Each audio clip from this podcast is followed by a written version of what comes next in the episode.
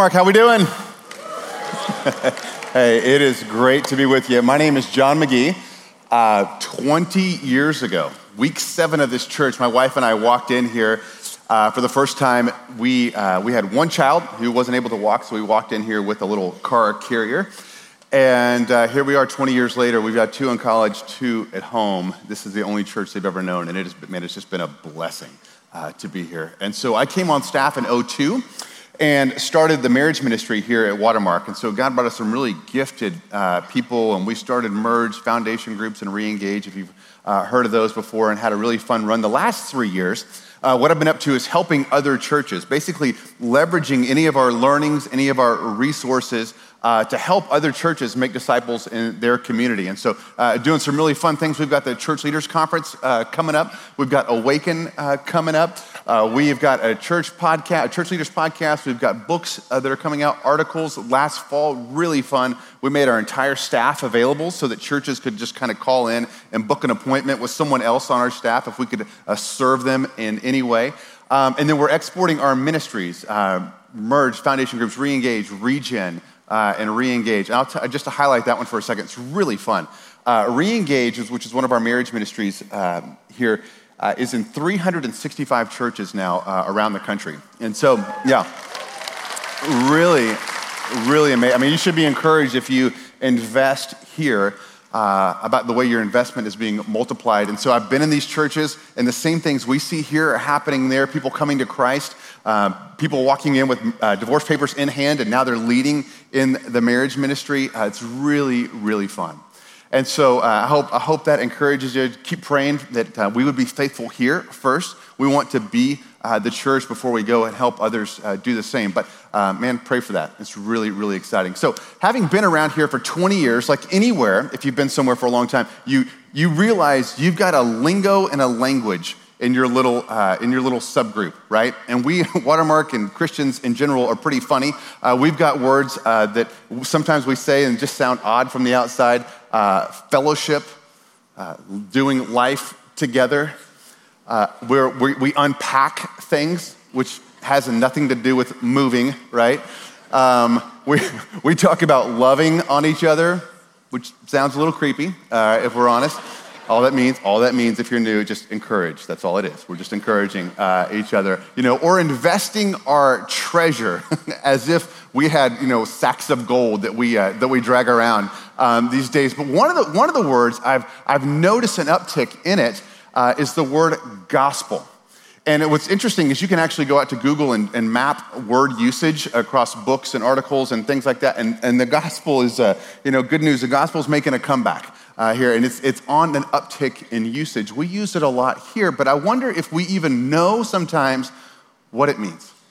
And so if you've got your Bible today, uh, open up to 1 Corinthians 15, and I want to start with what is the gospel? And Paul tells us as he's talking to the, uh, the Corinthians there in, in 15. So we'll start in verse 1. Uh, Paul says, Now, brothers and sisters, I want to remind you of the gospel I preached to you, which you received and on which you have taken your stand. And so, Paul, this is really, this is really important. Paul had preached the gospel, which um, means good news. Paul had preached the good news to the church at Corinth before they were even uh, Christians. So as they were exploring the faith, Paul preached the gospel. And now, he, now that these guys are Christians, he wants to come back and preach the gospel to them. It's both for non believers and believers. In verse 2, uh, Paul says, By this gospel you are saved if you hold firmly to the word that I preached to you. Otherwise, you have believed in vain. Verse 3, For what I received and passed on to you is of first importance.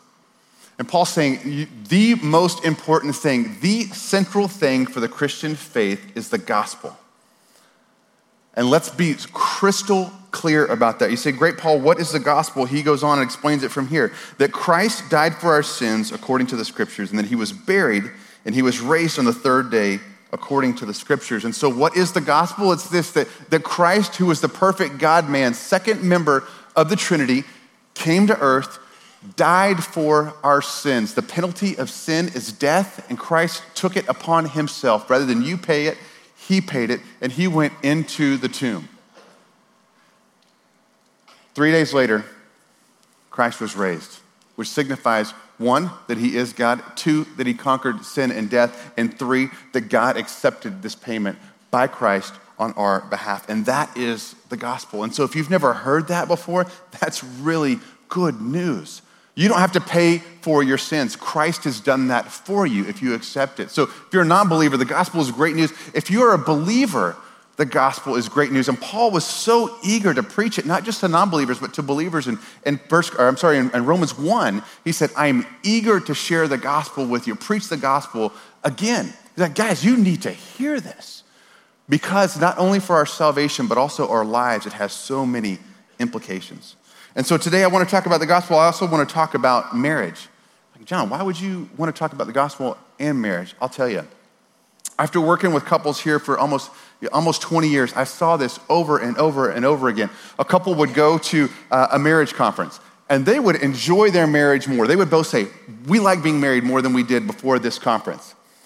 And what would happen is it would revert back kind of over time. And then they would say, well, great. So now we're going to read a book. And we'll read a book. We'll learn some new, uh, new what or some new how techniques. And we will enjoy our marriage better. And they, and they would. And then they would revert back. And then they would take a retreat or read another book or go to another conference learning a new what, a new how. And they would always revert back. But I've seen this over and over again. Couples who are locked down on the why, they leverage those, but they don't, they don't have to depend on any book, any conference. And I want to talk about uh, this why. And I want to see, uh, I want to see marriage through the gospel lens. And so, um, my hope is that later today you're talking about this with the person you came with, and one of you says, That was a great gospel message. And one of you says, No, that was a great marriage message, gospel message. And you, you can get in a fight, and I'll tell you how to resolve it uh, as part of this today.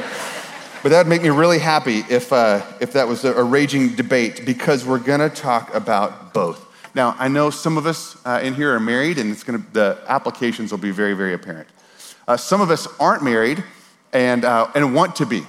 And I think this will be an encouragement to you. Some of you are, aren't married and have no desire to be, which can be a God, uh, a God given gift, uh, Scripture says. Uh, some of you have been married and aren't.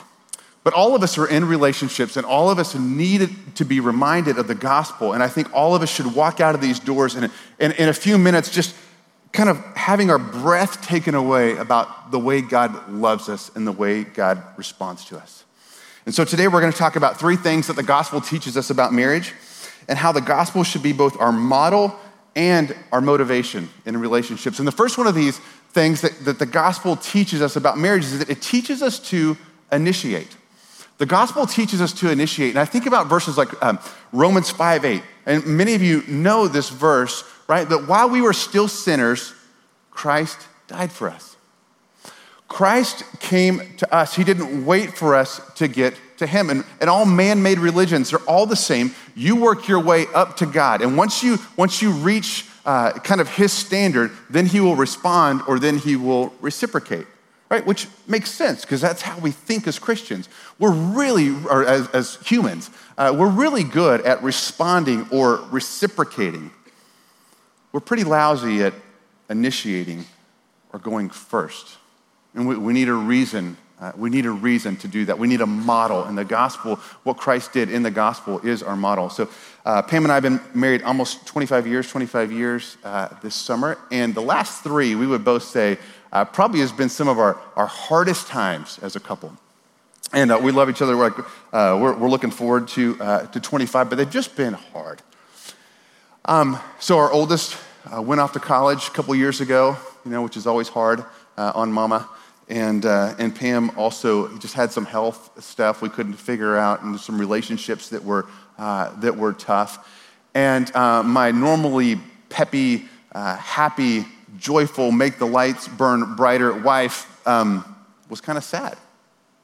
And so she kind of got through that period, and at the same time, uh, I blew out my back and I herniated my disc. And man, it just sidelined me. And for about nine months, I was just laying around the house, lethargic, you know, and kind of grumpy. And my wife had to be thinking, what a catch this guy is, you know?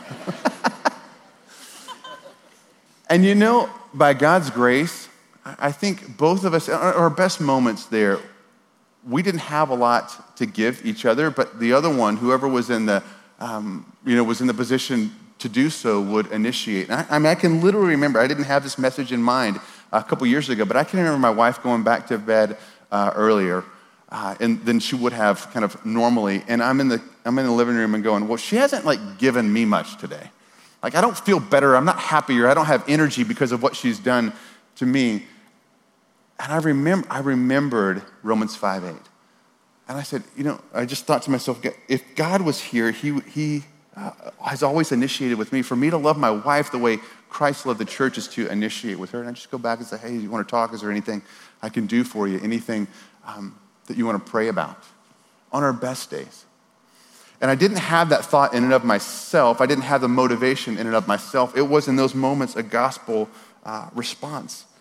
And I would just, I would just commend that um, to you. And so some of you are going, okay, let me get this straight. So God has initiated with us, irrespective, irre, uh, regardless of what we've done. And we're supposed to do that to others, right? So are you saying that if they're in a bad mood, rather than, than wait until they snap out of it, I should be kind? That even if they pre- haven't prepared or proposed anything fun to do in a while, that, that I should? Or that if there's a chore that needs to be done, rather than waiting to see if they would do it, that I should? Are you saying if there's been a void of physical affection that I should initiate, or if we haven't prayed together as a couple that I should initiate? Are you saying that in my community group, I should reach out even if others aren't? And I'm beginning to get frustrated. Are you saying that if there's conflict that needs to be addressed, that that I should initiate by being kind and saying, I think this is something we should talk about. Um, whenever you're ready, I would love to own my part first. Are you saying that, like, I should initiate a friend, a friendship with a person at the office who seems sad, mad, anxious, never says hi to me? Or that even though my spouse has completely forgot that it was Valentine's again this year, that next year, rather than make them feel bad, I could initiate something fun? Is that what you're saying? Friends, I think that is exactly what God is saying to us. The gospel gives us a model of initiation, and it also helps us with the motivation to do so. Now, uh, back to the physical initiation. Uh, I've watched couples just kind of lock down and not know how to move towards each other. If that's been something difficult, I'm going to give you a quick win you can put on the scoreboard today, okay? Uh, lots of great research about the power of a six second kiss. And so when you kiss for six, six seconds, uh, oxytocin levels go up, the, the feel good stuff, and cortisol, the stress hormones go down, and you feel a sense of bondedness. Six seconds, that's all it takes, okay? Um, and so I would encourage you, if you're like stuck physically, for one of you to initiate that. I mean, if it goes more than six seconds, congratulations. Uh, anything after that, even, I mean, great. Don't send me an email, don't want to know. Uh, yeah, and, and, to be clear, uh, that's for married couples, not students, okay? If you're, uh, if you're here. But God initiates with us, and we're to do the same with our spouses and in all relationships. So it teaches us to initiate, it teaches us to forgive. And if you've been married for any length of time, you, found out pretty quickly you didn't date each other, you dated each other's PR departments, right? And you're like, oh, shoot. Uh, this was a bit of a bait and switch, and uh, these things keep happening, and I have to continue to forgive them for these, these things. Like, how, how many times do I have to do that, right? And you, we've all wondered that. Well, it turns out that is an age old question. How many times? Peter asked it in Matthew 18. If you've got your Bibles, uh, we can go there. Matthew 18, 21. So Peter comes to Jesus and he asks, he says, Lord, how many times shall I forgive my brother or sister who sins against me? Up to seven times? And Jesus answered, I tell you not seven, but 77 times. So now, what we might not understand is that Peter's kind of showboating here, probably. Uh, so in Jewish culture, you're responsible to forgive three times. And after that, it was on them. Right? So the disciples have been hanging out with Jesus. They know that he likes to level up uh, commandments and things. And so they're kind of going, hey, let's impress him. Double it, add one. He'll love that. Jesus, seven times. What do you think? And he says, no, guys. there's no limit to He's not, and Jesus is not answering a math with a math answer. He's, he's saying there's no limit to the number of times that we're to forgive. And so Jesus answers the, the how many question, because that's, that's what Peter asked. But then he, he goes on as, say, as, if, as if he's trying to say, you know what, Peter, you asked the wrong question. I answered that, but let me help you out here. Let me answer the why question because I think that's really going to help you here is if you understand why you forgive. That's going to help you in your relationships. That's going to help Christians that come after you for centuries to come. And so, verse 23, Jesus begins to tell this story. It's a parable, which is a, story with a point. And he says, Therefore, the kingdom of heaven is like a king who wanted to settle accounts with his servants. As he began a settlement, a man owed him 10,000 bags of gold, or 10,000 talents in some translations, was brought to him. And since he was not able to pay, the master ordered that he and his wife and his children and all that he had be sold to repay a debt. And so that number, 10,000 talents, it's, it's kind of hyperbole. If you wanted to run the math, it would be like $6 billion, but it's, it's really like the biggest number that would have kind of existed then. It's, it's the way we would say um, that, that that guy is a bajillionaire, right? It's just, it's, it's a made up, just ridiculous number. And this guy owes a bajillion dollars to the king. And the king sees, sees him in the ledger and goes, We got to get this guy in here. And he calls him and uh, he says, Hey, you're gonna pay, you're gonna pay for this. You need to pay me back. You rung up a debt. And think about that in an agrarian society where you were just trying to scrape along the next day. You owe me a bajillion dollars, and so we are gonna uh, put you in prison. We're gonna sell off your wife. We're gonna sell off your kids. You have just now gotten a death sentence. In verse 26, the servant fell to his knees before him, and he said, Be patient with me, he begged, and I'll pay back everything, which he couldn't. And the servant's master, like, check this out. Here's the gospel right here. The servant's master took pity on him, canceled his debt, and let him go. And in one fail swoop, one declaration, he said, Your bajillion dollar debt goes to zero right now. Took out his kingly quill and just zero it out. Can you imagine what that would have been like to see that, to be, be a part of the, the king's court, or to even receive that yourself? I don't know what that was like for him, but in my mind, I've got him uh, walking right out and just getting an awesome bagel, right? Because I think that's what you would have done in that time to celebrate. You get a bagel, and, and the sun uh, is shining. This guy went from a death sentence to zeroed out. No payment plan, no terms, no reduced settlement, just zeroed out. 28. But when that servant went out, he found one of his fellow servants who owed him a hundred silver coins, a hundred denarii, think, think a third of a year's wages. And he grabbed him again to choke him, and he said, Pay back what you owe me, he demanded. This fellow servant fell to his knees and begged him. And he says, Remember this phrase, you've heard it before be patient with me, and I will pay it back. So this guy's been, been forgiven a bajillion dollars. He goes out and he sees one of his, his one of his peers that owes him about a, a third of a year's wages, and he begins to choke him and say, Pay back what you owe. Pay back what you owe. And his fellow servant, his peer says, well, Man, have, have mercy on me. I, will pay you back. Just, just, just please be patient. The exact same words that the servant said to uh, the king. In verse 30, this is who we are. But he refused. And instead, he went off and had the man thrown into prison until he could pay back the debt. And when the other servants saw what had happened, they were outraged. They were furious. They could not believe it. And they went back and told their master everything that had happened. Then the master called the servant and he said, You wicked servant, I canceled that debt of yours because you begged me to. Shouldn't you have also had mercy on your fellow servant, just as I had on you? And in anger, the master handed him over to the jailers to be tortured until he could um, pay back all he owed the king called back in the debt that he had so freely forgiven because this servant had been forgiven everything, all, all of a sudden wasn't um, reciprocating, wasn't passing on the same forgiveness. The gospel is that we get off scot free. There are no payment plans, there's no penalty box. We owe our very lives, we owe a death sentence. And Christ has forgiven us everything. And yet, it's very, very clear who we are in this story. We're the unmerciful servant because we go out with our spouses, with our friends, with our kids, and say, You will repay me. I will make you pay. You owe me something.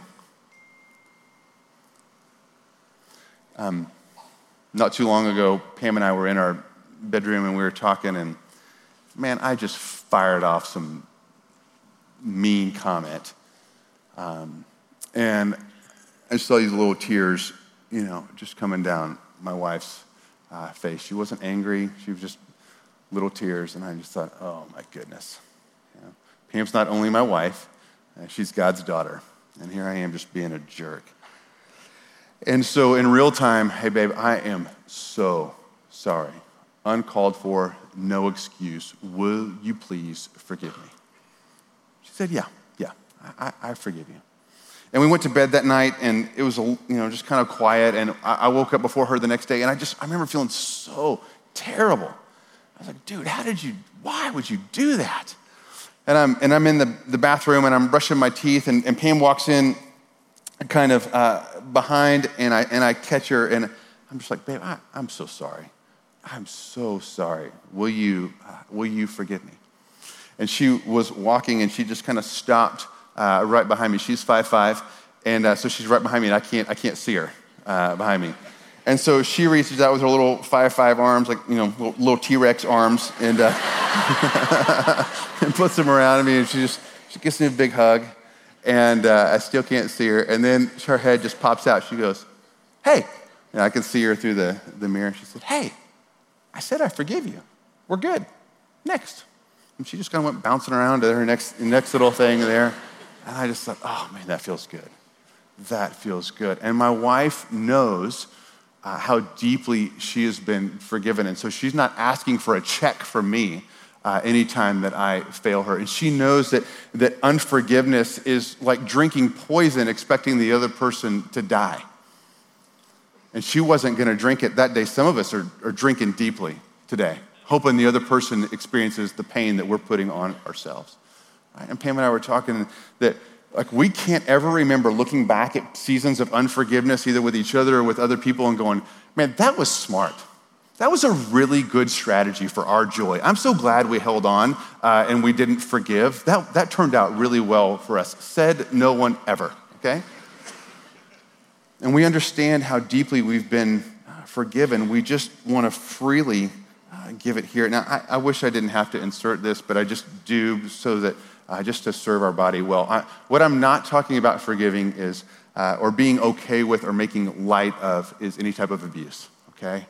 And so if you're in a, a situation, God forbid, that um, there's abuse going on, I would say get out, let your community know, call the police, but don't you ever let someone use a passage like Matthew 18 and say, you have to forgive me and condone what I'm doing, okay? That, that's never been okay uh, with God, and it will never be okay uh, at this church.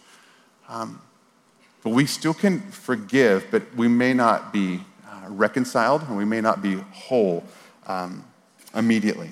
Okay, so I bet you're tracking and saying, okay, I, I get that. So you're saying, God is the, the king. I owe a debt. I've been forgiven everything, and I'm supposed to extend that to my spouse, and you're just going to have some questions. Like, John, are you saying that that I should forgive my spouse for their insensitive comments, just like you did to Pam, for the times they haven't kept their word, the times they've looked at porn, misspent our money, or given their best energy at work instead of at home.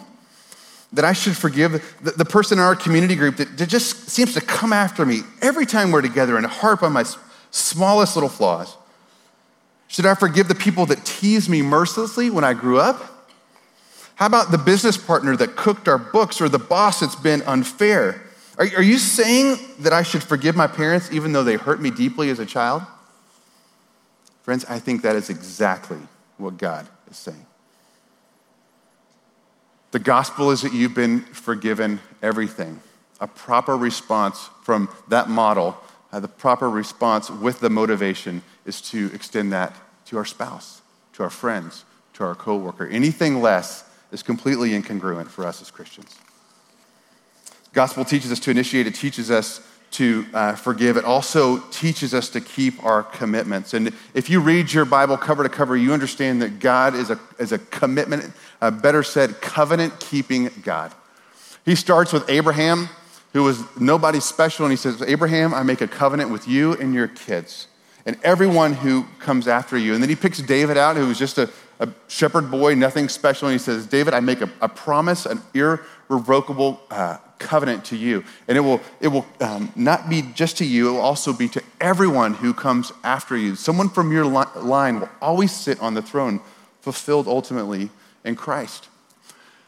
So then when we get to, um, we get to the New Testament in Luke 22 20, where Jesus is there with his disciples uh, having the Last Supper, they're celebrating the Passover. Jesus grabs the cup and he makes a new covenant. He holds the cup up and um, he says, This is the new covenant in my blood, which is poured out for you, which will be poured out for you here uh, very, very shortly. Jesus is saying, I'm going to make a new covenant a new irrevocable promise. This, this covenant is amazing. You're going to get a new heart. You're going to get a new spirit. You're going to get um, the ability to obey God. And rather than the spirit living somehow in the temple, the Holy Spirit is now going to live in you. This is an amazing covenant that I'm about to cut with you.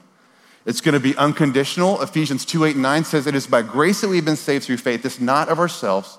Right? It's not by works so that we can somehow boast. God's going to give us this covenant as a free gift and it's going to be irrevocable, and he, he's going to keep us. John 10 28, Jesus is talking about himself as a shepherd, and he says, I give eternal life, and they will never perish, and no one will snatch them out of my hand. If you are in Christ, he's got you. He's got you. And you can't get away. He's going to keep his promise to you. And so when we take our wedding vows, this isn't a pragmatic move for tax benefits or making child raising easier, we are mirroring the covenant that God has made with us. And these, these, are, these are holy uh, commitments that we make. We're making an irrevocable promise. We say, till death do us part. And Matthew 19, 6 says that it, um, that it is God who joins us together. We think we choose our spouse, and we do. But something happens in that moment where God joins us together as we make a covenant with each other for better or worse, richer or poorer, sickness and in health. We have no idea how it's going to go. But it doesn't matter. We're to keep our commitment just as God has kept his commitment to us, regardless of what we do or how that shakes out. Well, there's two kinds of commitment uh, I want to talk about just for a second. There is the first one is called uh, constraints. And that's the things that just keep us in uh, the relationship, keep us in uh, the promise. And so uh, we've used this metaphor with couples uh, before around here. Um, it, being married is kind of like being in a room. Uh, with lots of doors potentially that would lead out. There's the door of uh, kind of giving yourself to your hobbies, giving yourself to your work, looking at porn, having an emotional affair, just thinking about being married to someone else, or walking out the door and having an affair or leaving the marriage. And as long as any of those doors are open, we're always going to wonder what it would be like to be outside. And we begin to kind of give some of our energies and, and best efforts uh, over there. And guys, the best, the best way to keep any of that from happen, happening is just to walk around to each door, lock it, lock it, lock it, lock it, lock it, get to that last one, lock it from the inside, chunk the key so you could never find it and lock it. Which leaves you and your spouse in the room.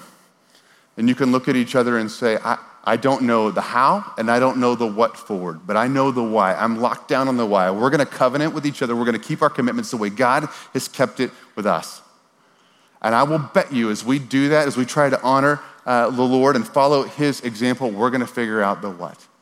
We're going to figure out the how. And I've seen it over and over and over again.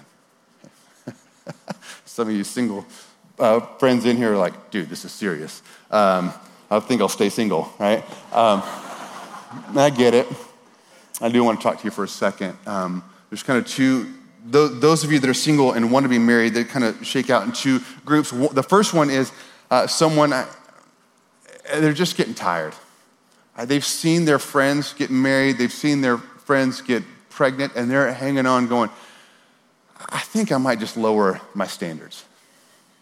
Right? That's just natural. That's just the way, that that's the way we think. And I would just plead with you as someone who's seen others uh, lower their standards and seen the, uh, the carnage that that can take. And God, and I've, we've also got beautiful stories here in this church of people that lowered their standards and somehow it worked out. I just wouldn't recommend it as a strategy, okay? if, you're the, if you go, that's me and I'm married, stay married. We'll work with you. Lock the doors, okay? But, friends, do not lower your standards. Lengthen your patience. Don't lower your standards, lengthen your patience. Wait for God. Honor the Lord uh, as He's doing whatever it is that He's doing, right? And some of us, I'll tell you, you're on the other side, and I'm watching this one tick up. It's, um, I just kind of like doing my own thing, right? Uh, there's that one, or uh, this one is like feels like it's spiking now with um, with all kinds of social media. I'm looking for the perfect person. I've got this perfect mm, uh, spouse or mate in my mind that I'm looking for. And you sit with a gal, and, and uh, I'll say, Well, tell me, like, tell me what you're looking for. And she's like, Oh, I'm looking for a, kind of a titan of industries, sold one or two companies uh, already. And uh, he's got a ministry that kind of puts Billy Graham to shame. And uh, uh, great hair, great hair, and abs. Abs. He's got, he's got abs. And the guy, the guy's generally, the, the guy's list is way more ridiculous uh, than that always, right? And he's like, oh, uh, looking for the uh, retired supermodel, uh, gourmet cook.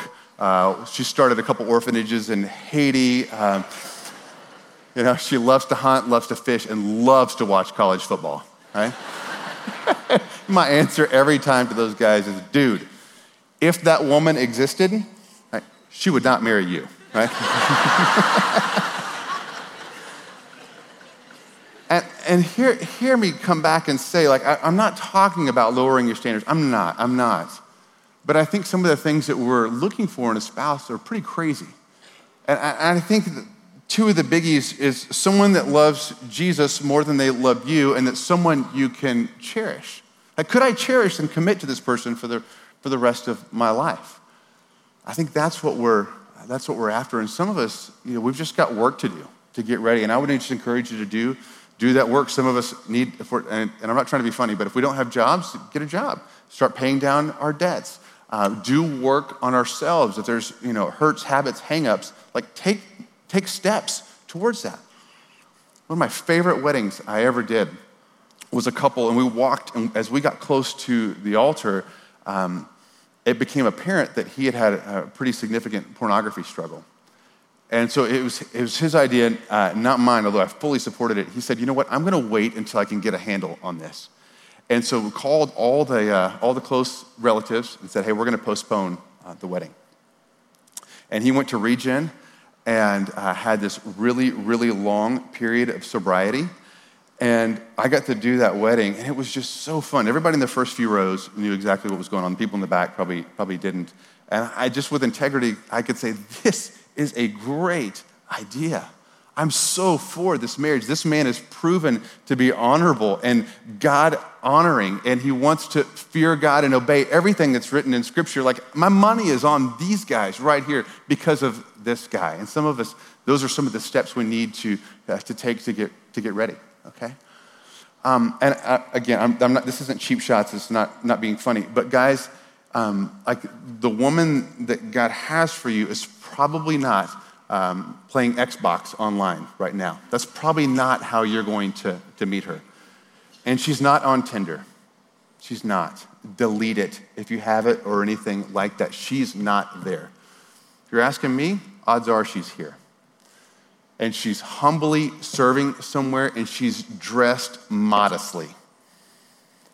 And I would look for her here, and I would look for that woman who fears the Lord and that you can cherish, not someone who's putting themselves out there. Okay? Part of holding up marriage, high, honoring it, as we're supposed to as a body, is encouraging, I think, our, our, our unmarried friends about the beauty and wonder of marriage. Man, I love being married. I highly recommend it but don't lower your standards, but don't look for something ridiculous that doesn't exist out there and become the kind of person that it would be a good idea to get married. Okay, so there's the constraints.